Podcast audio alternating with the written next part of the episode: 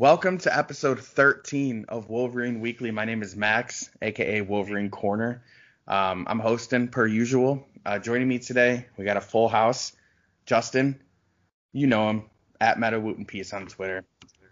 We have Ryan back after missing the last two. Um, I think he missed the last two. Ryan at UM versus everyone. He's the non-political guy that runs that account. And then for the first time, we have Stevie here. Uh, runs Frankie season on Twitter. Um, so yeah, he's in the group chat with us. He wanted to hop on, so I said, why not? Um, we are going to do a little bit of a, a Michigan Wisconsin preview. We're going to talk about Diabate and Michigan basketball a little bit. Um, answer a bunch of questions, do all that kind of stuff. But before we do anything, this is my like weekly plea to uh, subscribe to the pod on Apple or Spotify. If you're on Apple, leave us a review, five stars preferably. I checked our reviews. Somebody left us a one star review and said trash. Um, so please don't do that. Um, I, I don't. That's not cool. Um, even if our podcast is trash, which I don't think it is, come on, that's not cool. Um, Spotify or Apple? It was Apple. Yeah. Right. I don't think you. I actually don't know if you can even leave reviews on Spotify. Can you? Do you know no, anybody? I don't think so. I don't think so either because I looked for it, and um, we get most of our views from Apple anyways. Um, because honestly, if you're a broke boy using an Android, we don't want you listening anyways. Um, no, I'm just kidding. Of course, we want you listening. But um, yeah, so leave us a review if you can, five stars. Leave us a comment if you want, um, and then subscribe to us. It really helps us out a ton. And plus, it lets us know how many people are listening and stuff like that. So if you could do that, I'd appreciate it. Um, before we get into anything, I just want to say this is like my favorite week of the year. This is Masters week. I'm not sure if you guys have any or any of you guys are golf fans, but if anybody listening is a golf fan, they know how special Masters week is. Um, it's the best week of the year for any golf fan. So I'm like extra joyous, or is joy? That's not a word. I'm extra joyful and um, giddy and giggly because I just I'm always in my feels during Masters week. So um, yeah, how's everyone else doing? You guys all have good vibes. Justin, what's going on with you? Uh, I am doing pretty well. Today I had to pe- I had to appear in front of a judge who was a fucking idiot, but otherwise Nice. Are you are you supposed to be saying that on here? I don't know. Is there a, is there like a unwritten lawyer rule about that? I mean, there technically is, but like you know, if if this judge finds this podcast, that means I'm making enough money where it, it won't matter. So. uh, how's California? Ah, uh, it's good. Uh, can't complain. Uh, I'm glad that I'm uh experiencing my first November where I'm not freezing my ass off. So yes, yes. Wait, so are you living by yourself? I am. I am all by my lonely. You, so that means your freezer stocked up on Stouffer's, right? I'm. I'm trying. I'm getting there. Nice, Ryan. How's everything going with you? Everything's going pretty well. To be honest. welcome honest. back, by the way. I think Thank the last you, two pods we recorded, Ryan was taking a nap during both of them, and he didn't answer his phone. Yeah, that's yeah. I, I, think so. And then obviously, Napping is kind of a staple. Yeah, I took a killer nap yesterday. It was my last day of my vacation, and uh, I took like a six-hour nap. I slept from like three to nine in the afternoon. It was amazing. Stevie, welcome to the pod. How are you doing? I'm doing good. Thanks for having me. I'm excited oh to talk to you guys. We are. We could, I could not be any more excited to have you. Uh, we just got to get my goal is to get like slowly get everybody from the group chat in here. So this knocks one off the list. All right, guys. Michigan, Wisconsin this weekend. Unfortunately, the game has not been canceled. Um, I think we were all rooting for it, kind of. Um, listen, we're in a global pandemic. They're not thinking about the kids right now, and um, it's sad. That's all I'm gonna say. Is it's sad. You know, we should we should put the kids' health first. Um, so yeah, Michigan, Wisconsin. Unfortunately, there's a game. Michigan has looked like shit. One and two, back-to-back losses against Michigan State and then to Indiana. We've only seen Wisconsin play one game. That's it. That's all they've played. They've what have they missed the last what is it two now with um, yeah, COVID related issues to say the least. Which by the way, on that note, um, I hate the the just the cancellation of games. I feel like they should be forfeits. Um, because I feel like what you're doing is you're penalizing teams that are doing a better job with COVID, and you're almost rewarding teams that aren't. And I think that's kind of weird. I think part of this football season is staying healthy and not getting coronavirus. And if your team fucks up with that, like I feel like they should not be rewarded. So that's just my opinion. Uh, what do we know about Wisconsin? Justin, you want to start us off? Uh, yeah. So Wisconsin, they obviously, you know, they uh, don't have their top running back anymore, Jonathan Taylor. He was uh, their leading rusher in school history, I believe, and they don't have uh, their top returning receiver, uh, Quintez Cephus. Um, they they did uh, kind of turn over a lot, but uh, they're also uh, you know played really well against Illinois, who's you know not very good, but you know they looked really good. Uh, they you know play really disciplined football. They uh, Graham Mertz is you know super talented. Uh, he's gonna throw a lot. Um, still, I do think you know this should be a game that Michigan is at least in uh, because of the COVID scare that happened in Wisconsin. They, uh, from what I understand, they had I think like ten uh, players and 12 staff members, or maybe 12, or maybe the other way around, test positive, uh, including Graham Mertz. So you know it's likely that Graham Mertz will play, but you know they're they you know it's not like they've been able to practice uh, these past couple weeks, and they have um uh other guys that test positive for COVID that should be out. So I mean this honestly is a much easier game for Michigan than uh, it would appear from the outside. Gotcha. Uh, Steve, what are you thinking about going into this game? Uh, anything you're looking at? Um, anything popping out to you? Well, so uh, like I believe Justin said, Wisconsin looked very, very good, but it you have to keep in mind it was against Illinois. Um, Mertz looked really good, but people are calling him like a Heisman contender. I don't see that just yet. I need to see it against Michigan. Has been, been playing well, but they're better than Illinois. So I feel like they got to hold Graham Mertz in check because he did throw for five touchdowns. Uh, but when you think of Wisconsin, you think that they are going to run the ball down your throat. Michigan's run defense it hasn't been great, but it's been it's been the better part of their defense. So as long as they can focus on shutting down the run, then hopefully, hopefully Vincent Gray comes back and he could like stop they could stop Graham Mertz and the receivers from doing too much damage. Yeah, actually, Steve just echoed a lot of what I was going to say, to be honest with you. Um, I think the most important thing to note here is that first game, number one, it's the first game of the season. Number two, Illinois is trash. Um, Wisconsin, I think, is a good football team. Okay. I don't think that it was a fluke game. That's not what I'm saying. But we don't know how good Wisconsin is. Uh, Michigan's a lot better than Illinois. Whether they're playing like it or not, I can promise you they got a lot more talent. So it's going to be interesting to, interesting to see if, you know, think about what we thought about Michigan after one game this season. Like we thought Michigan was like, holy shit, they're not going to lose a game till they play Ohio State. So a lot can change when you see a team, you know, on tape more than one time. So is Wisconsin for real? I have no idea.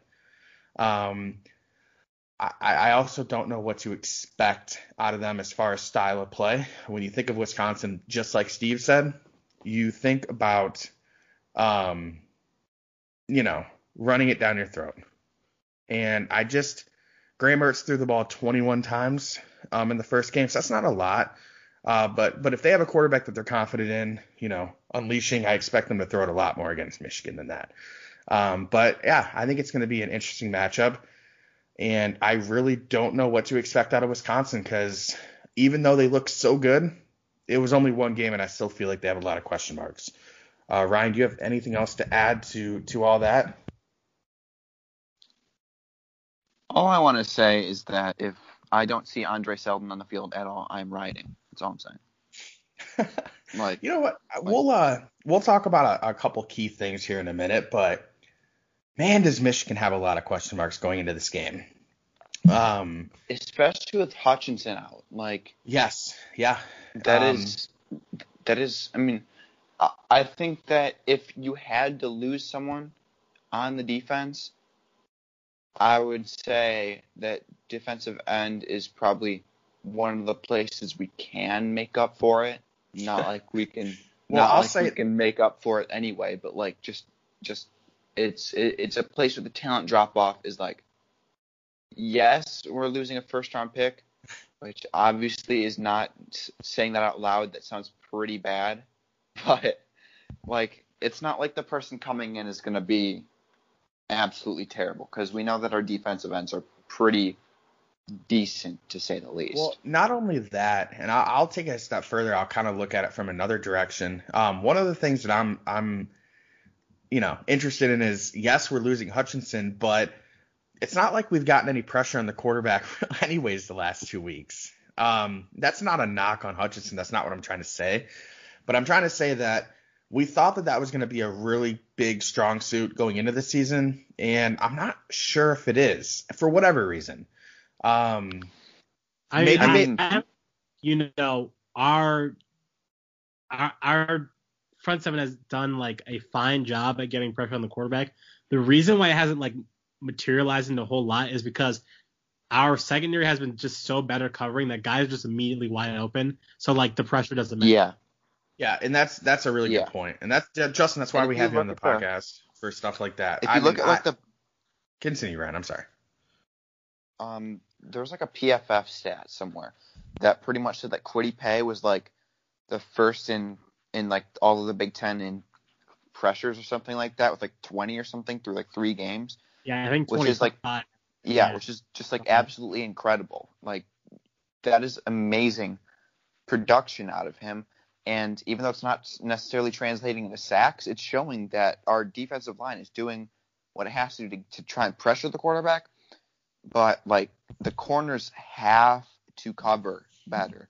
Well, And and, that's and that's kind of, you know, I'm not trying to defend Don Brown here, but um, he really is in a tough spot with with the bad corners right now. Um, he's banking on you know getting pressure right and and hoping that the corners can hold up, but they're not holding up. So then when you play, you know, you kind of play off of them, or maybe you play a zone and you don't blitz, then it's like the front seven is, you know, or the front is not getting any pressure, and then it's, you know, then then the corners are, are being asked to defend for longer. So it's kind of a lose lose situation. Um, it just shows you how important it is to have you know decent corners out there, and Michigan just hasn't been able to. So I don't know what to expect. Um, I think one of the the big keys for me, and and one of the things that scares me is um, yes, you know, Graham Mertz got all the talk um, from that first game that they played, and rightfully so. I mean, he had one incompletion, he threw for five touchdowns, like pretty pretty impressive. But we know their offensive line is good, um, and they still ran the ball for you know quite a few yards. They they ran the ball for you know I think like 180 yards in that first game. So not only are we going against a quarterback who seems like a very formidable option for Wisconsin, you know, it's not like we've done a great job at stopping the run this year um, either. Uh, that Michigan State game we did okay, but Minnesota tore us up. Um, Indiana did an okay job. So I- I'm a little worried about Wisconsin kind of playing some old-fashioned Wisconsin football and kind of running it down our throats a little bit. I, I'm I'm a little worried about that. And that's another thing that Aidan Hutchinson is really good at. He's a really good run stopping defensive end too. Um, so that's going to hurt Michigan there. So as far as Wisconsin goes, do you guys have anything else to add to that? Anybody else want to chime in for anything? Uh, I mean, pretty much it's going to be really interesting because you know they haven't really been able to practice uh, these past couple of weeks, despite looking great the first week, and we look terrible. So it's going to be interesting. Yes. So, um, just wanted to bring this up. Uh, but Graham Mertz, even though we've been talking about him a lot, he hasn't been officially cleared yet. I think he will. I think he will probably be cleared, but as of when we're recording this, he is not. I don't know who the backup is, but I'm pretty. I sure. He, I heard he got COVID somewhere. Jack Coan's hurt, which Yep. means that um, the legend known as Danny Vanden Boom, I think, is going to be probably be, could could be starting at quarterback for Wisconsin. And for I don't know much about him, but I actually think Rocky Lombardi could be better than him, which is punishing because they couldn't stop Rocky Lombardi. Yeah. So I saw before we started recording, um, there was one Michigan account that had like 12 followers that said Graham Mertz was going to be out. And then I like Twitter searched it and Google searched it, and it was still kind of most people were pretty positive that he was going to play. So I I have no idea. Okay. Um, I hope he plays because for two reasons. He's good, and I don't want to be like I don't want to beat like a fourth string quarterback. That's stupid. And number two, the Big Ten three week thing is I, am not trying to talk about COVID or get political or anything here, but I think that was a little extreme. Um, they could have easily done two weeks. I think that would have been made a lot of sense. I mean, shoot, the ACC isn't the ACC doing like 10 days, um, or something like that. So Yeah. It's the rule. yeah, so the three week thing is pretty goofy. Um, so I do feel bad for the for the players that do have to to miss time in the Big Ten. So hopefully he's back. Um, and if he's not, then I think Wisconsin's gonna have a hard time. I really do. If if they're asked to throw out a third or fourth stringer out there, you know, imagine if Michigan had to throw out what, what's what's what's that one guy's name? Dan Villari or whatever. Dan Uh, Villari. Yeah, imagine Oh, if yeah, let's Michigan had to doesn't throw happen. out Dan Villari, right? Like that'd be a tough scene. So, you know, You don't say. hopefully, hopefully Graham Mertz plays. That's all I'm gonna say. Um, I'm just gonna kind of move on. Not really. We're gonna kind of stay on the same subject here, but if you guys would say one key to the game for Michigan to win the football game, what would be your one key? Justin, go ahead. Uh, contain their pass game. Fair enough. Ryan. Um, I'm just gonna have to pretty much go with the same thing. So I'm just gonna say that the corners have to like play with better technique than they have been. Um, yeah, I, I, Steve, go ahead. Um, I I think that they need to let Joe Milton be more independent. I don't know why, but I feel like there's still a little bit of Jim Harbaugh influencing what Josh Gattis is calling, and it's not working. And if I feel like Josh Gattis, from what I've heard, he would let Joe Milton air it out. And if Joe Milton's able to do that, if he can be even partially consistent, maybe they can start to get things going, get some momentum, and keep it throughout the game. Yep, I totally agree. Um, I'm gonna cheat and I'm gonna say two because I made the rules here, so I'm gonna say two. Um, first one would be figure out the run, the running game, figure out the the, the running back rotation. Um, I we're getting ready to play the fourth game and I still don't know what the hell's going on with the running backs. Um, if I see another game where Haskins and Charbonnet and Corum all have four carries and Milton has, you know, five, six carries, I might lose my mind. Um, so that'd be my first game, my first key. Figure out the running back situation. Second key, um, I'm gonna say I'm gonna say stopping the run. Um, I think I think Graham Mertz is going to get his regardless. Um, judging by what we've seen, the three quarterbacks that we've well, I mean Tanner Morgan didn't have a great game, but he didn't have a bad game. Judging what we've seen from the last two two games that Michigan's played, it's a safe bet that Graham Mertz is going to have a decent game. So we can't, you know, compound that with with uh, you know, their running backs running all over us too. So I'd say stop the run game would be mine.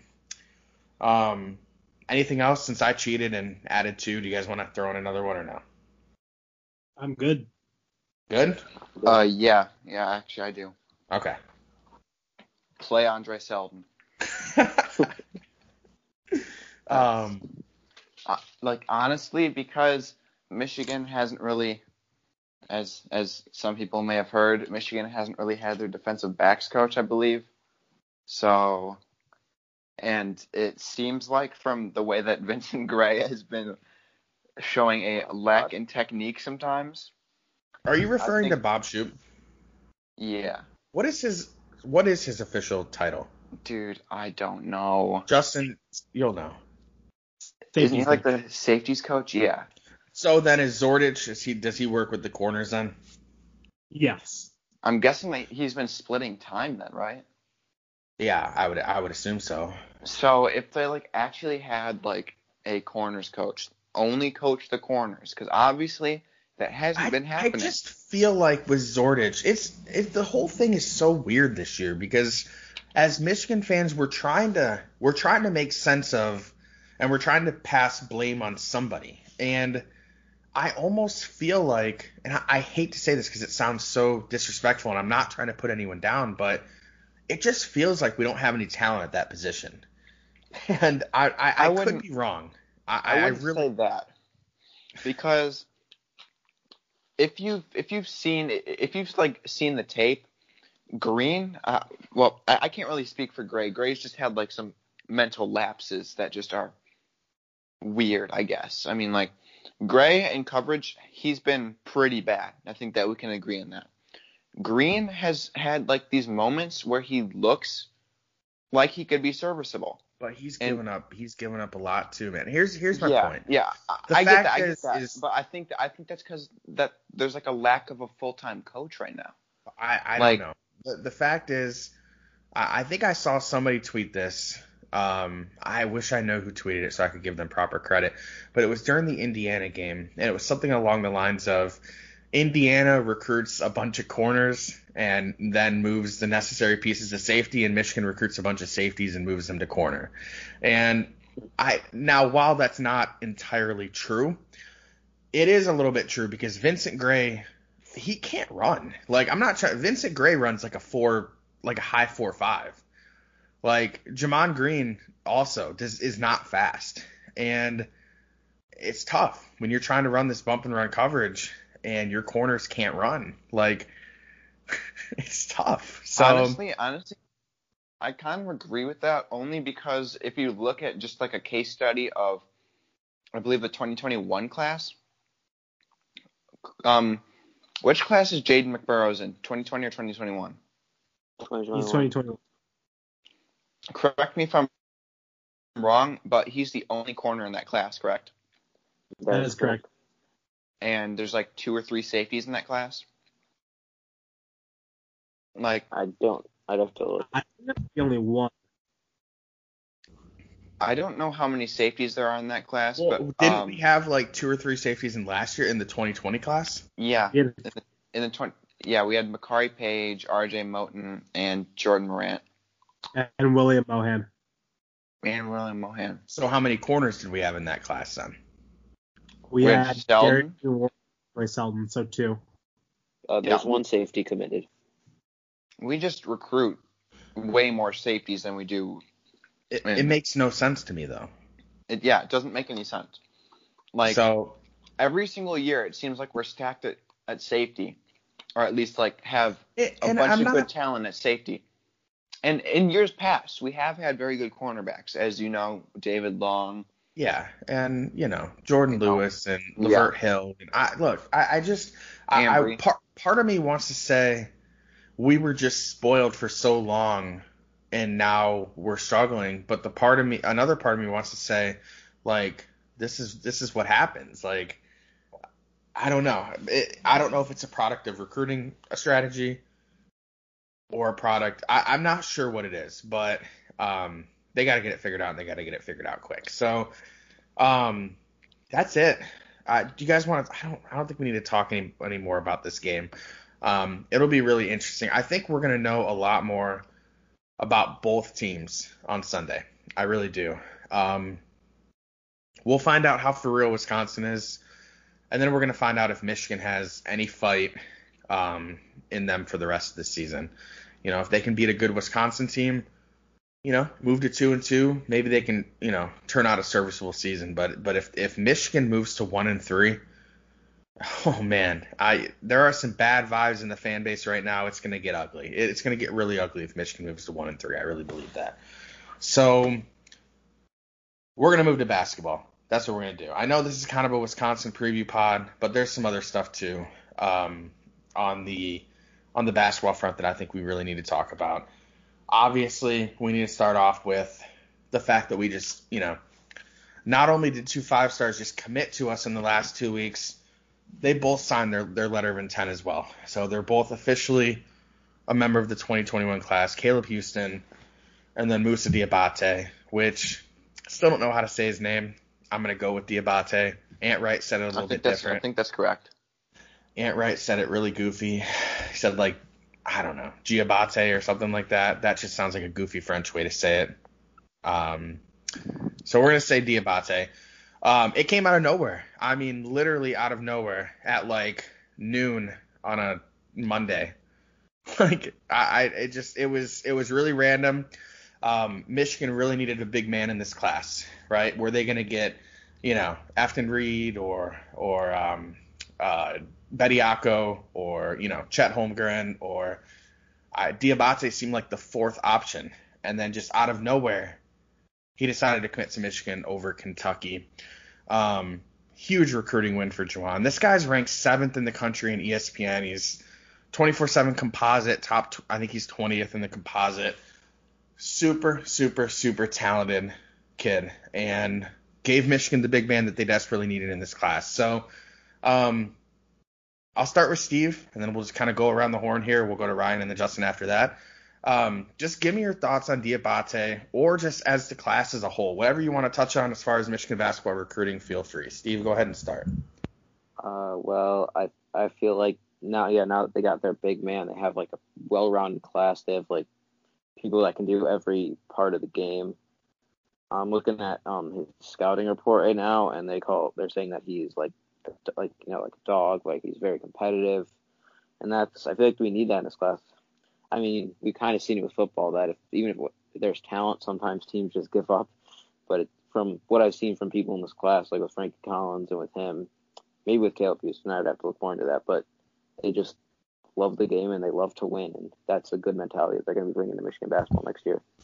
Yeah, I think it's funny that you mentioned Frankie Collins because I kind of get the the same vibes when you watch Diabate or Collins play. They're both so physical and they both play with such a high motor. Um, Diabate is a unique prospect. He's kind of like, you know, he's going to be a rim protector, like a true rim protector that we haven't seen at Michigan in a long time. Um, Hunter Dickinson's seven feet tall, but he's not he's not going to jump you know through through the you know he's not going to show crazy athleticism or crazy hops. He's not going to be a dynamic rim protector. Um, and that's Diabate, one of his strengths. And I feel like Juwan really, really needed that in this class. And even though I think they could still add a big man in this class, I'm not sure if they will. They they could. Um, I think Juwan really prioritized getting a, a, defensive rim protecting big, and that's what he got. So uh, super good pickup. Ryan, uh, have you watched him a lot? You know, at all? What What are your thoughts on Diabate? I actually haven't really watched him too much, but I can say that a commitment on a Monday coming after just as you are walking out of college writing is a pretty good feeling. Like that's not it's not really you're going from like oh yay I have to write to like oh my god we gotta commit. And so it's, it's we got a pretty, five star let's go. it's pretty it, it's a pretty good feeling but I completely agree with everything that Max said. Like, he's like, from what I have seen, he is a very physical player. And I think that Ant Wright, he described him as like a Jaren Jackson Jr. type of player, except yeah, for. That was his like, comp. Ex- yeah, except for like bigger and like probably stronger at this point. So, honestly, to see that type of talent come to Michigan, to be able to have a rim protector that can also go out and like do like a pick and pop type of thing when you want and be able to roll to the basket and just play like kind of like a tradition, kind of like what we wanted Jon Teske to be. Well, oh, I'll I'll kind of interject there a little bit. Um, I mean, yeah, I I, I it's totally what we wanted him to be, but like sure. that he wasn't. Here, I've watched a lot of tape on Diabate. Um, I loved Ant Wright's breakdown of him. If you haven't seen it yet, go watch. He obviously, Ant Wright knows the game of basketball, and he does a really good job at those breakdowns. So if you haven't seen it yet, uh, go search for that video. If you search Moussa Diabate, I think it's like the first video.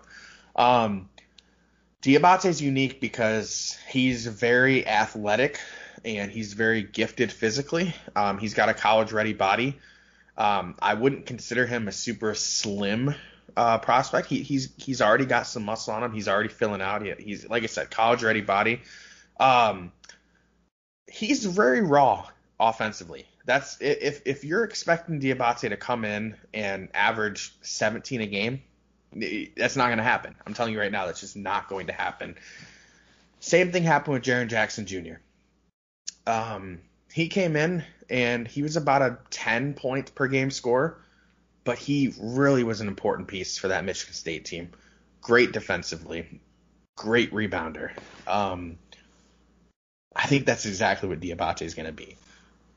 His offensive game is you're not going to throw him the ball in the post. He's not a back to the basket type scorer. He does have a couple moves that he uses, and and it will develop and it will get better. But like Ryan said, pick and pop.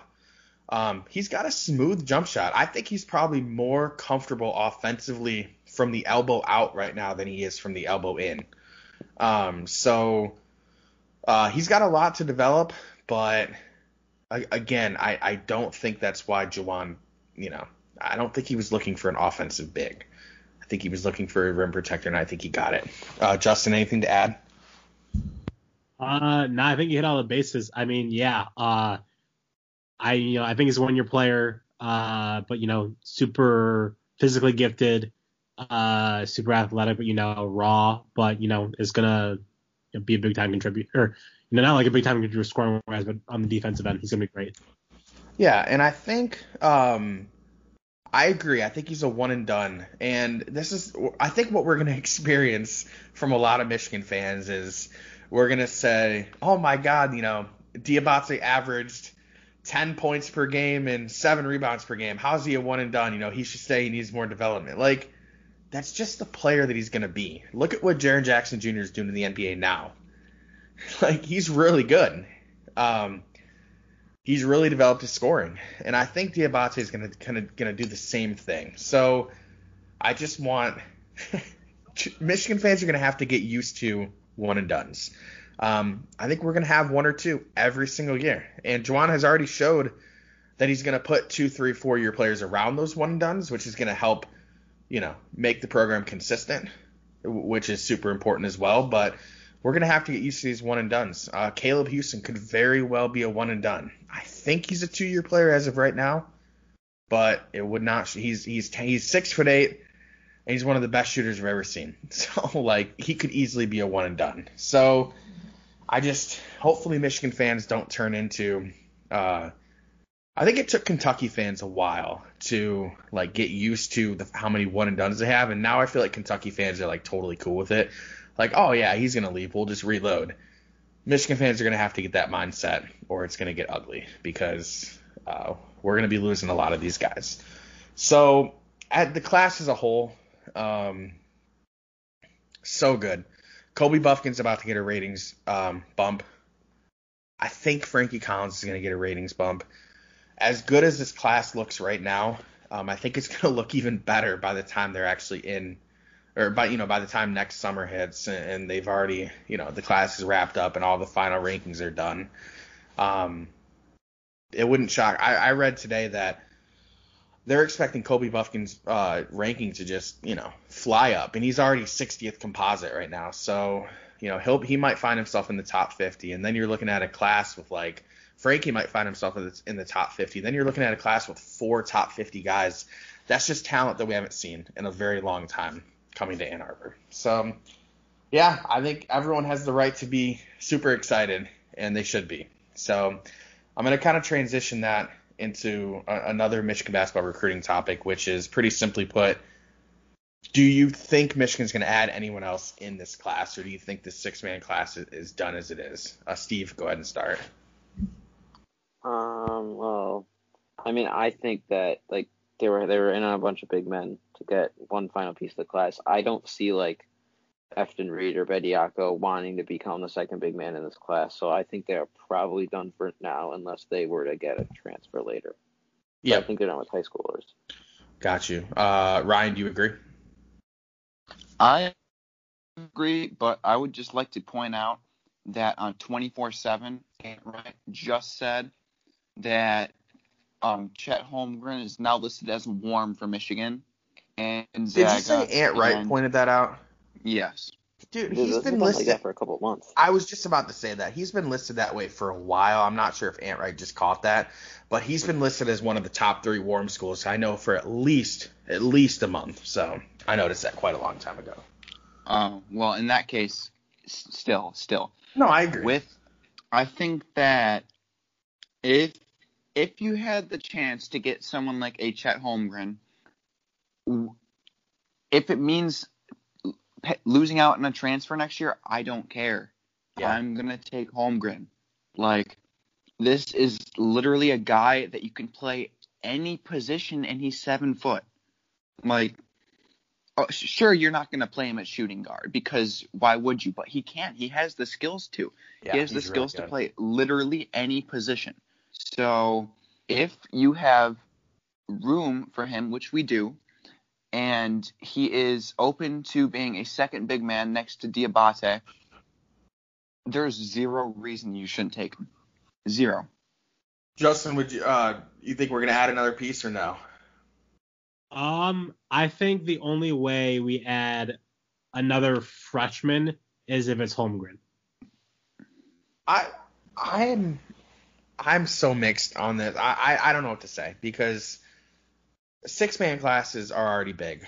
The thought of a seventh man class or seven man class is is crazy to me. Um, I think if you would have asked me this question a month ago, I would have said no, absolutely not. Six man tops. Now that we have six and it's only November, I don't know. I don't know what they're gonna do. Um, I agree with Justin though. If and I believe Steve said the same thing, and Ryan I think said the same thing. Um, the only way they're gonna add another piece is if it's somebody really special, you know, Chad Holmgren, or maybe even someone like what's Frankie Collins' teammate out there, Hardy. Um, nah, I think I- the I- only other I think the No, only I'm not saying that that's would be, I, I think he's gonna go pro. I think the only other option should go would pro. be Patrick enough to Baldwin. Yeah, and, and yeah, but like Ryan just said, someone like if if you're talking about someone like Jaden Hardy or Patrick Baldwin or Chet Holmgren, like then I feel like it's gonna happen. And I also I also want on record too, like I don't think Michigan's out of it for Efton Reid. I really don't, and, and I, I want to explain why. I I think Diabate is going to be a four. I think he's going to be play mostly power forward. He can absolutely play the five. That's not what I'm saying, but So then, would you say that um, would you say that Houston might slide over to the three and just be an oversized three? Yeah, Houston's uh, look. He's listed as a power forward. I, I think Houston right now will start in Franz Wagner's place next year because we I have so that. much. We have so much depth at power forward. Think about who we're gonna have. Brandon Johns back for a senior year. We're gonna have Diabate and we're gonna have Terrance Williams. Like, there's a lot of depth right there at that four spot. So I think you're gonna see Caleb Houston play the three, which he's way more than he can play either wing spot. Um, I think Efton Reid, the only reason why I'm saying don't count him out is because if Diabate does play mostly four next year, you're still lacking center depth. Um, the only thing that would keep him from wanting to come here would be backing up Hunter Dickinson. Um, and and that's a good reason to not come here, to be honest with you. But I don't think Juwan is, is going to give up on Efton Reid. But you I see, think- the thing is, is that yes, w- would he not want to back up Hunter Reed or, or Hunter Reed? Would he not want to back up Dickinson? Yes, he p- probably would not want to back up anyone. But the thing is, I don't see Efton Reid as a one and done talent. That's just me. No, I I totally agree. I don't think he is. I think he's a two or three year player 100%. So honestly, honestly, backing up someone of Hunter Dickinson's caliber might not be the worst thing for him. And Especially if that means if Diabate goes pro after one year, you can move him over to the four. Yeah, I totally, totally agree with you. I think Efton Reid is somebody who is going to be a multi-year player, which is why I think Juwan is still going to go after him pretty hard because, like, we need depth. We really need center depth. And unless we're bringing back Austin Davis for a sixth year, which, by the way, is completely possible with the whole COVID rules, um, I still think they're going to want two traditional centers on the roster. And without a, a recruit or a transfer, you're not going to have that. So I would say don't count out, you know, that seventh spot. It could totally happen. Um, we're already getting deep in this podcast. You guys want to fly through mailbag questions and then wrap it up? Uh, yeah. Can I say one thing first about Efton Reid? Yeah, Just very quickly. Yeah. All right. So I was listening to the Michigan Recruiting Insider podcast a couple weeks ago, Mm-hmm. and I believe Brian Snow was on it, and he said that in Efton Reid's world, he's going to go pro, even though, but then he said that he may not get the feedback that he wants, but if he does, then going pro would probably be like his perfect world option. Okay. I, my yeah, my only response to that is maybe I've been completely misinformed about Efton Reid this whole time. He's I didn't even know if that was an option. Um, that's crazy. I have not heard that. Yeah, I didn't hear that before. Either, Yeah. But, Um, but you guys should know. Yeah, no, that's I no that thanks for bringing that up because I haven't heard that and that's really interesting because me personally, the tape that I've watched him, the stuff that I've I've read on him, I saw him as a two-year guy in college minimum and if, if he's if he has pro aspirations then wow, like I didn't see that coming. So good for him if that's the case. I mean, he's talented. He's really talented. He's uh he's just I I, I just didn't think he was there yet. That's crazy. Um all right, let's move on bunch of mailbag questions here. We're gonna fly through them. We're just gonna one by one. We're gonna go me, Justin. You know what? Whoever wants to talk, I'll just guide the way. This one's from Ryan Kraus. Justin, should Trey Burke's jersey be in the rafters? Absolutely. There's no Ryan. question. National player, player of the year. Like, no question. Yeah, Ryan, agreed.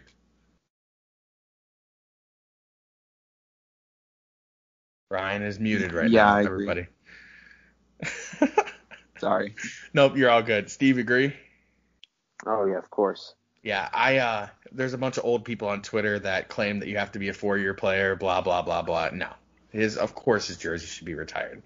I think Um, that Burke is like one of the, okay, not not the, maybe like a top 15, top 20 player in Michigan history, maybe top 10.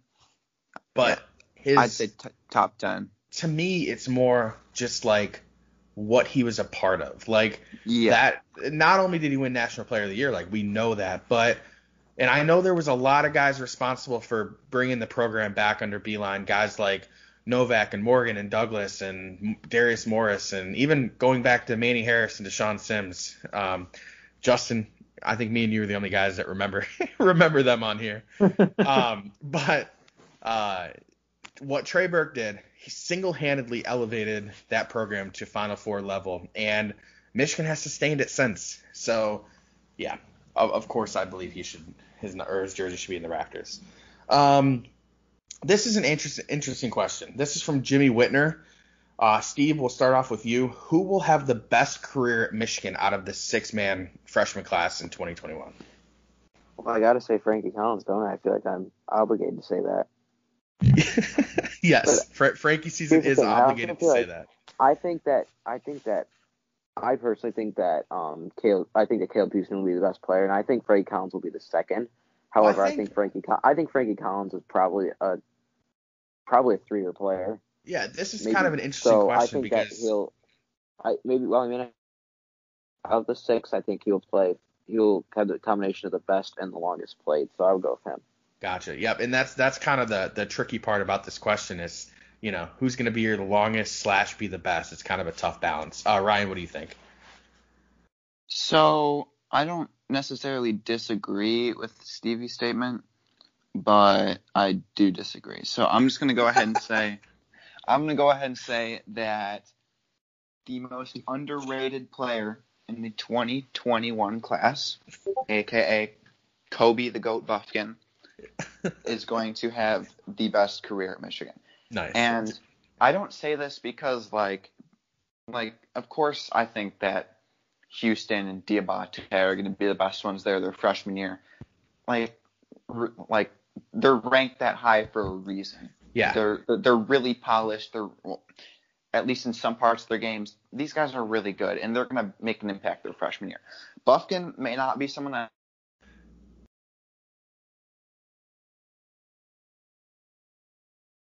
a three to four year player.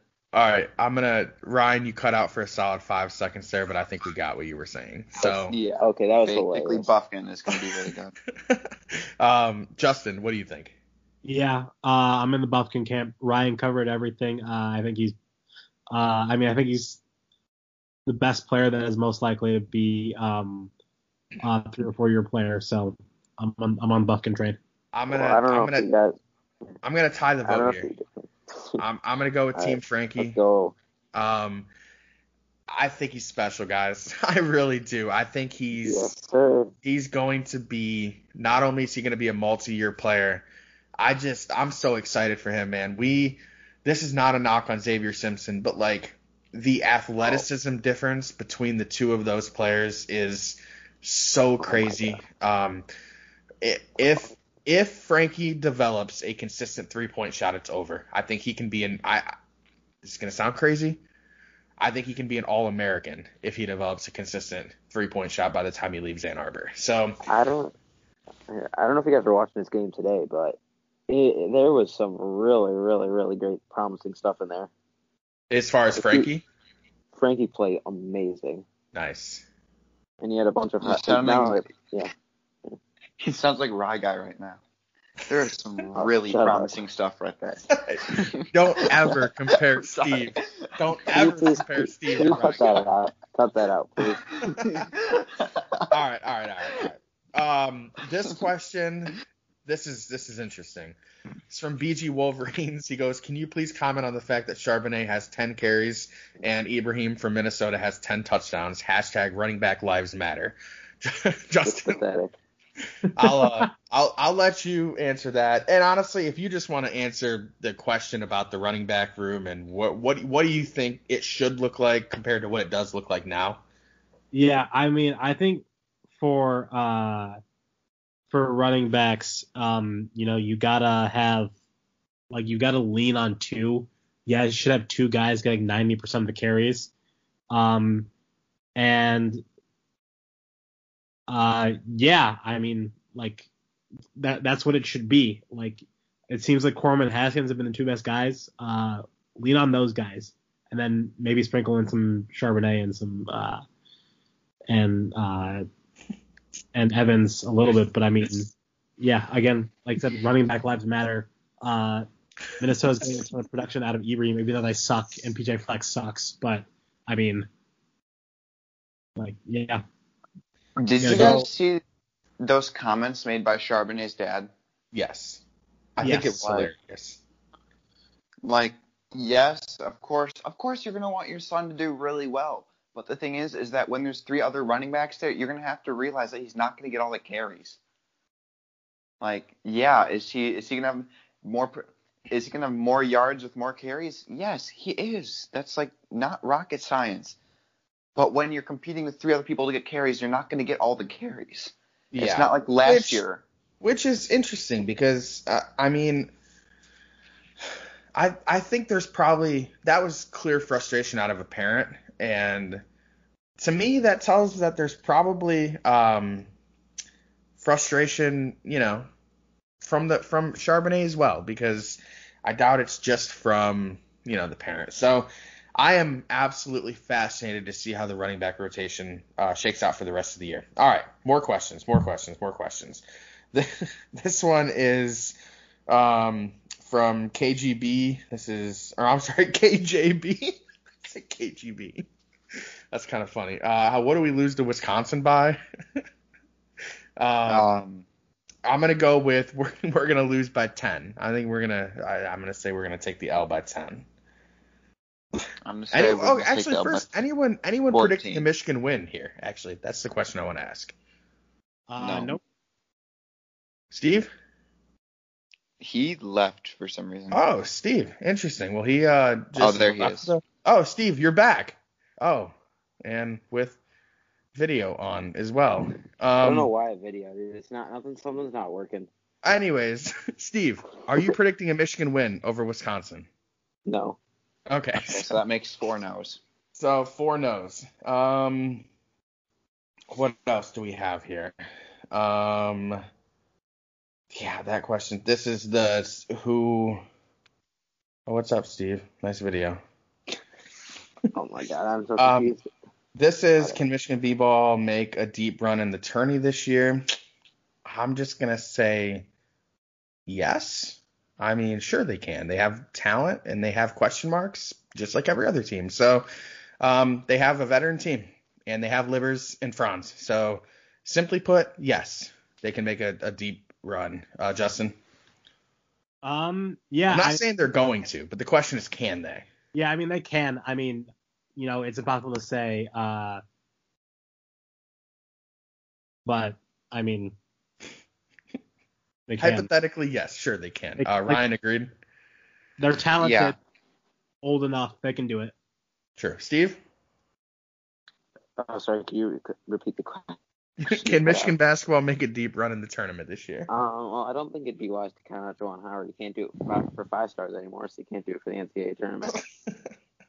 You see, but the thing is, is that the argument against, I think that you need to have like, to to win the tournament, I think that you need to have this like mixture of old and new, and I think that Michigan kind of has that this year, where they have a bunch of veteran guys, and then they have some people off the bench that are a little bit newer, like Dickinson, except for Dickinson's gonna be starting, so like Jackson, Williams, they're gonna have Nunez, who's like a junior, I believe. TikTok they're- God Nunez. Yeah, I think that they're gonna have like this. This, I think they're gonna have this good mixture of experience and just just pure talent on the roster this year. There 'Cause, like- um, there's one thing that um is gonna hold Michigan that could hold Michigan back, I should say. Um, and that's guard play. You you gotta have elite guard play typically to make a deep run in March. And whether Mike Smith, Brown, and Eli Brooks are gonna be good enough, I don't know. I know that they have good enough wings. By far, they're gonna have really good wings, and it's just gonna. And I think the center position by March is gonna be fine too. So, can they get good guard play? If the answer is yes, then then yes, they can make a deep run. Um, that's actually it for questions. But I wanted to go on. I I wanted to talk about Matt Campbell for one more second. I haven't mentioned him, and I know we did a 30 minute pod on him the other day. Me and Justin did, but I want to talk about Matt Campbell. Um, I, me and Justin are on a mission right now, um, trying to prove that Matt Campbell would be a good hire, and Michigan fans are not having it. A lot of Michigan fans are not having it, I should say. Um, I saw this great video today. Um, it was Bowling Green's coach, uh, Scot Loeffler. I'm not sure if how familiar you guys are with Bowling Green. Um, they're like the worst football team in the country, and Scot Loeffler is a really good coach, and he basically gave this really passionate uh, kind of answer in a in a Zoom press conference today, and his point was pretty simple, and his point was there are a lot of like coaching frauds, coaches who take a job, um, kind of manipulate success. Maybe they take a bunch of transfers or maybe they take a bunch of JUCO players and they kind of manipulate success for two years and then they take a better job. Um, and the, and his his point was he's not doing that at Bowling Green. He's building the program the right way, and he knows it's going to take a couple years because the program was in shambles when he got there. And I just want to and, and I, I was I was listening to him answer this question, and it reminded me of Matt Campbell so much. He's never like manipulated success um, at any job he's ever had, and I I think um I think it's really important to acknowledge the fact that Matt Campbell has been extremely loyal at both at Toledo and at Iowa State, and he's built the program the right way.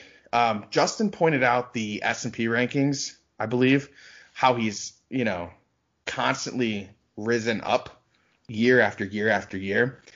That's that shows like like elite building of a program right there. That's not manipulating it. That's not taking a bunch of good JUCO players and having one or two good years and then moving on. Like I don't know. That was really my only point that I wanted to make was that I think if you really dive deep, you see how authentically good Matt Campbell is. And there are a lot of fraudulent coaches that just don't do it the right way, and Matt Campbell is not one of those guys. So I just wanted to throw that in there.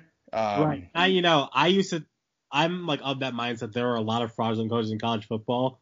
And I used to think that of Matt Campbell, and that's why, you know, like I disagreed with Max so much over the last like year and change. But then, you know, when I really like dove into the research, like that's when I realized like that is not the case. Yeah, no, like he is he knows how to build a program and do it the right way. And it's it's not hard to see, you know, a program just build. Like it's not hard to see. Just look at the rankings, look at the wins, look at where you go. You know, three and nine to now has a chance to win the, um, you know, win the Big Ten or Big Twelve. Like that just over the course of four or five years, that takes some serious program rebuilding. Especially um, Purdue of the Big Twelve. Exactly. Yeah, and I almost think like Brady Hoke. Uh, maybe he was one of those. I'm not sure if he was a fraudulent coach or just if he wasn't good enough to be the coach at Michigan. But you saw a program decline year after year after year, and that's one of the things that Scot Loeffler said in this press conference. He said when a coach takes a job and wins right away, it's not because they're doing something right. It's because they were normally left with a really good situation or a decent situation it, he, they said if you know if a pro if a bad program hires a coach and he wins right away, chances are that's not sustainable. So I just feel like I don't know if I've brainwashed myself into obsessing over Matt Campbell or if the the facts just continue to you know come out about him and I just wish again if you're listening to this please go back and listen to it's only it's like 31 minutes. Me and justin really talked. It was only about matt campbell. And it was just um we brought you the facts. We, we did all the research and there's a lot of really cool stuff in there that i'm 100% sure that you've never heard about matt campbell. So if you have some time feel free to listen to it. And um yeah that's it. That's all i got. Anybody have anything else to add about anything we talked about i'm all good Steve, how was your first experience on the pod? It was great, and I hope I didn't. I hope you'll have me back. we will have you back anytime, of course. Um, so what we're gonna do here, um, I'm gonna give a quick shout out to Lil Dicky because that's that's the tradition. I'm gonna give a shout out to Rye Guy on Twitter. Um, shout out Rye Guy, Wolverine season one, um, college basketball's new hot insider. So he broke the news on Chaundee Brown. He did break the news on Chaundee Brown, and he just had, and he just like crossed 800 followers or something like that. so and no one helped him to get there either. No, he did that completely on his own. There was definitely not a shout out involved um, from any of us, that's for sure. Um, so shout out Rye Guy, you're killing it. Keep up the great content. If if you didn't break the news on Chaundee Brown, nobody would have. So, um, yeah. So once again, shout out to Little Dicky and I'm actually about to send you out with a little Dicky song. So enjoy that. Peace out, everyone. Go blue. Lil Dicky. Ooh. Uh. I woke up Chris Breezy. Oh my god, I'm the man. I'm so fly and I can dance. There's tattoos on my neck. I just FaceTime Kanye. Told him I'm his biggest fan, yeah. yeah. Got all these hoes in my DM. Yeah, I do. Hold up. Holy shit, I got a kid. Oh, oh, oh I can sing so well. Wonder if I can see the N-word. Wait, can I really see the N-word? What up, my nigga? What up, my nigga? Big ups, my nigga. We are my nigga. You pussy ass nigga. Man, fuck y'all niggas. Cause I'm that nigga, nigga, nigga, nigga. I'm that nigga. I woke up in Chris Brown's turned into Freaky Friday. But we got no choice but to turn this bitch sideways. I can't believe that it's Freaky Friday. It's Freaky Friday. I'm in Chris Brown's body. I drive his Ferrari, and I'm like skin black. What the fuck? I woke up and I'm Lil Dicky. Lil Dicky? what the fuck? This shit is real weak. How's Dick staying perched up on his balls like that? Walking down the street and ain't nobody know my name. Whoa. Ain't no paparazzi flashing pictures, this is great. Whoa. Ain't nobody judging cause I'm black or my controversial past. I'ma go and see a movie and relax. Hey, I'm a blood, but I can finally wear blue. Cool. Why's his mama calling all the time? Leave me the fuck alone, bitch. Wait, if I'm in Dicky body, Breezy is who? Hold my daughters in school. Fuck, if I was Chris Brown, where would I be? What would I do? I woke up in Chris Brown's body. So how this shit turned into Freaky Friday. But we got no choice but to turn this bitch sideways. I can't believe that it's Freaky Friday. It's Freaky Friday. I'm in Chris Brown's body. I look at my soft dick with the light. It's my dream.